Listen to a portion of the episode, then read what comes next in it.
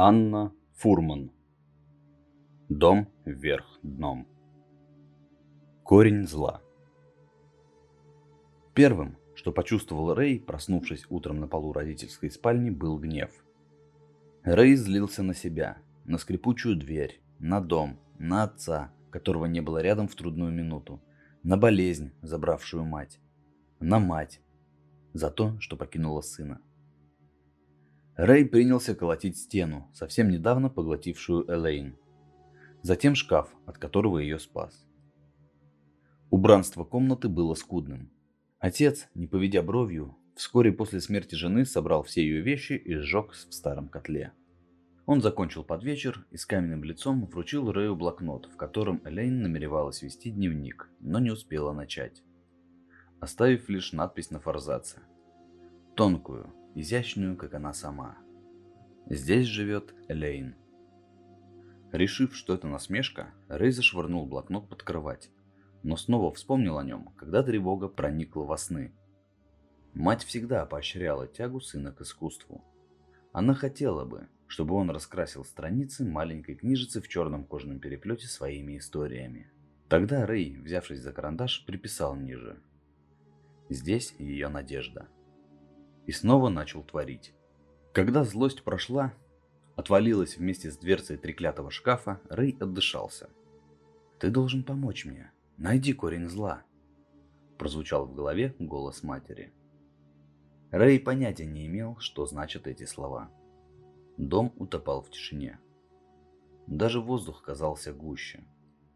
Солнечный свет проникал через занавески и рассыпался на части – расплываясь как масляное пятно вокруг тени старого ясеня. Молчали даже напольные часы в кабинете отца. Их стрелки словно сошли с ума. Они беззвучно крутились с необычайной скоростью и, кажется, были последним оплотом видимой жизни, застывшего в безвременье особняка. Рэй не знал, куда он попал, но правильно рассудил, что ответы лучше всего искать в книгах. Отец никогда не разрешал Рэю играть в своем кабинете – и оттого запретная комната так привлекала мальчишку. Порой он пробирался в нее тайком и просто разглядывал бумаги, разложенные на столе аккуратными стопками. Большое окно с видом на проспект Грая, пестрящие на полках корешки разноцветных томов. И вот теперь, ощущая небывалую свободу и безнаказанность, Рэй принялся изучать толстый словарь. Корень квадратный, корень числа пи, корень златоцветника и никаких корней зла. Неудача затаилась и в других фолиантах. Ни история Древнего Рима, ни метафизика Аристотеля не помогли Рэю. Он пролистывал сухие страницы одну за другой, отправляя книги в растущую на линялом ковре горку. Забравшись в самый дальний угол, Рэй наугад выхватил потребанную Джейн Эйр. Книга выглядела так, словно кто-то перечитывал ее сотни раз. Даже пыль, ровным слоем покрывавшая полки, обошла стороной произведения Шарлотты Бронте. С тихим шорохом, словно осенний лист, на пол упала фотография. Элейн улыбалась на ней, совсем юная, беззаботная и немного влюбленная. Она смотрела в объектив, кокетливо прикрыв половину лица широкополой шляпой. Элейн с пожелтевшего снимка любила жизнь. Она верила, что все еще впереди. Рэй вдруг подумал, что будет, когда врата Соломона отпустит его мать. Внезапная догадка больно кольнула под ребрами. Рэй не хотел допускать даже мысли о том, что оставив Лейн здесь, он обречет ее на вечные муки, но и о том, что расстанется с ней навсегда. По-настоящему навсегда. Тоже не хотел. Мучительное размышление прервал стук. Рэй от неожиданности подпрыгнул. Он уже успел привыкнуть к тишине, пустоте и пронзительному одиночеству своего нового мира. Спрятав фотографию обратно в книгу, он осторожно выглянул в окно. На пороге дома стоял невысокий смуглый парнишка, семья которого поселилась здесь совсем недавно. Рэй не знал его имени и уж совершенно точно не предполагал, что парень явится прямиком к вратам Соломона. «Эй, я вижу тебя, открывай!» Похоже, он был раздражен. Рэй быстро выбежал из кабинета, спустился по хранящим молчание ступеням и в считанные секунды оказался у входа. Он щелкнул задвижкой и уставился на незваного гостя сверху вниз. «Что ты здесь делаешь?» – спросил Рэй. «А ты?» – с вызовом ответил парень. «Я здесь живу». «Здесь это где?»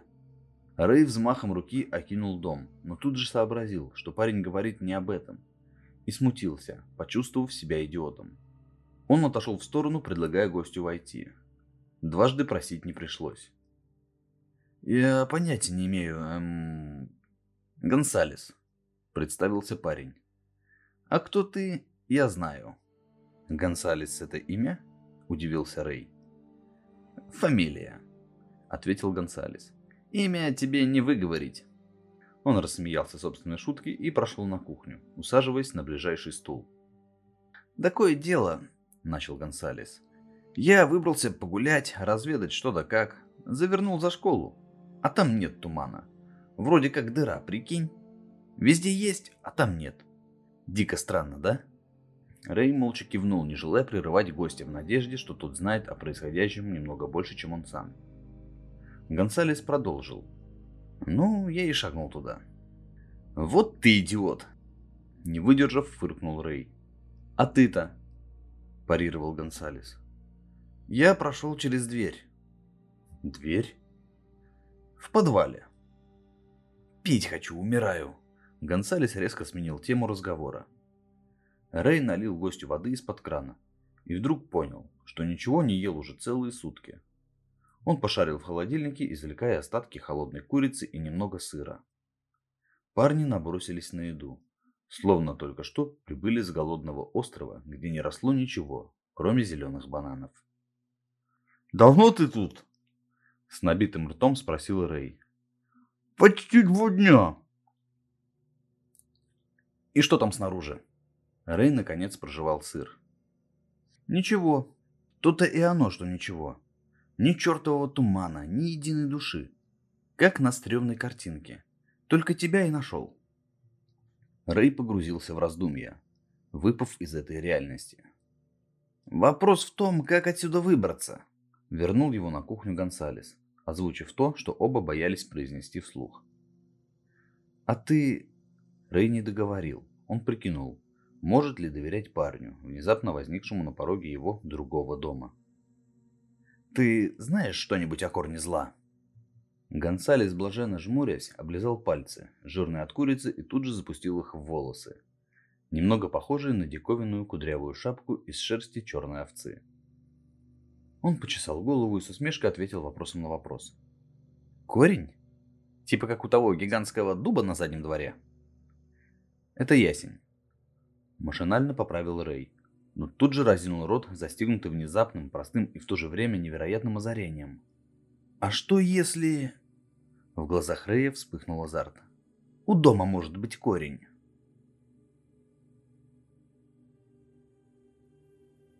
Дом атакует. «Ты уверен?» Гонсалес стоял, сжимая лом в гостиной на первом этаже Соломоновых врат. Рядом гармошкой валялся ковер, который был призван спрятать несколько деревянных половиц посреди цемента. Твой старик не убьет тебя, если мы раскурочим дом? Мы вернем все на место, отмахнулся Рэй. Когда-то здесь вырыли погреб, но засыпали обратно. Мы только посмотрим, что там. Дело твое. Я про мускулы. Гонсалес подмигнул, а потом добавил, приняв картинную позу. И красота. Он подцепил торчащую доску и с легкостью поднял ее, Затем, чуть увереннее, еще одну, расширяя обзор и, наконец, третью, с видом человека, который нашел золотую россыпь. Оба парня замерли на краю ямы, в изумлении разинув рты. У врат Соломона действительно был корень. Он извивался и дергался, как воздушный змей, стремящийся улететь. Крупные бурые ветки туго переплетались между собой, уходя вниз так глубоко, что не хватало глаз – Другие, поменьше, расходились в стороны, огибая дом. Вместо слоя земли, под полом, будто дыра в пространстве, простиралась бездна. Она чернела, растекалась и переливалась сотней крошечных серебристых огоньков, мерцающих между корнями. Рэй вдруг подумал, знал ли об этом кто-то, когда заколачивал погреб? О доме, плавающем в нигде, о живых ветвях и прожорливых стенах. Привычный мир с треском и грохотом переворачивался вверх дном. «Ты уверен, что это корень зла?» Первым обрел дар речи Гонсалес. «Я уже ни в чем не уверен», — вздохнул Рэй. «Что?» — Гонсалес запнулся. «Что ты хочешь с ним сделать?» Корень вдруг замер. Замерли серебряные светлячки, беспокойные ветки и даже сама бездна. «Сжечь?» — предположил Рэй. «А тут все не полыхнет?» — возразил Гонсалес.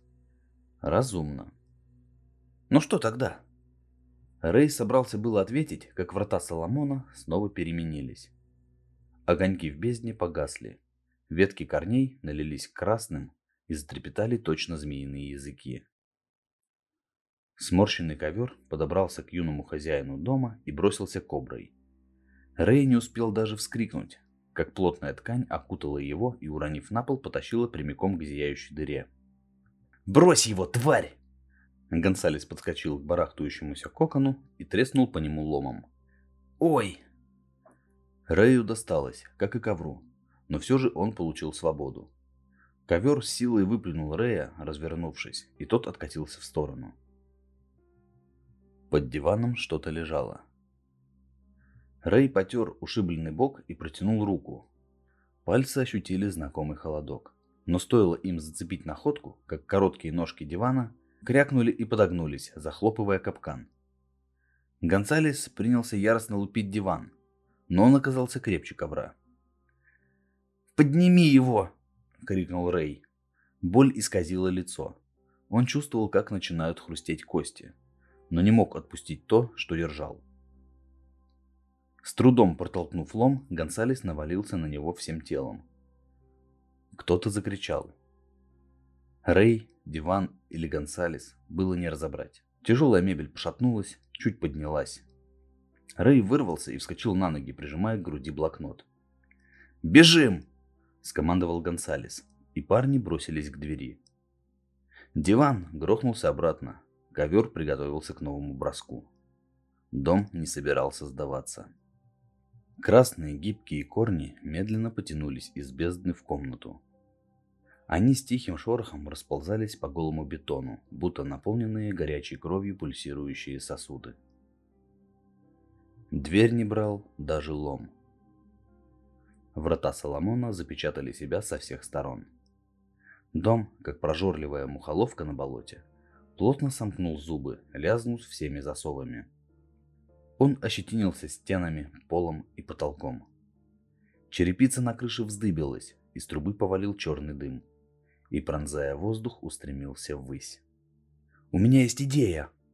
Рэй оставил бесплодные попытки одолеть дверь. «Выиграй мне минуту!» «Что?» «Это безумие, но может сработать!» «А это не безумие?» Гонсалес отбросил ломом ковер, который снова ринулся в атаку. Рэй открыл блокнот. Между обложкой и разрисованными листами был зажат огрызок карандаша, а на форзаце тонкой струйкой чернела надпись «Здесь живет Элейн, здесь ее надежда». Рэй отыскал пустую страницу и принялся рисовать. Капля пота выступила у него на лбу. Рэй высунул кончик языка, как делал всегда на пике сосредоточенности. Кровавые корни заполнили почти всю комнату. Они неспешно продолжали свой путь, обвивая окна, мебель, все, что стояло между ними и вкусным ужином в виде двух оказавшихся в западне мотыльков-мальчишек. «Ты спятил?» Гонсалес на секунду обернулся. «Поверь мне!» Рэй, не поднимая головы, добавлял в рисунок последние штрихи. Вдруг корни остановились. Ковер безжизненной тряпкой рухнул на диван и сжался в комок. Рэй с видом победителя убрал карандаш за ухо и протянул Гонсалесу блокнот. На картинке врата Соломона торчали как репа, перевернутые вверх тормашками. Корпус ушел под землю, а корни, чахлые и беспомощные, болтались в воздухе. «Держись крепче», — посоветовал Рэй и ухватился за балку, выступающую над дверью. Гонсалес, сунув тетрадь в карман, последовал его примеру. ну ты даешь хмыкнул он дом угрожающе затрещал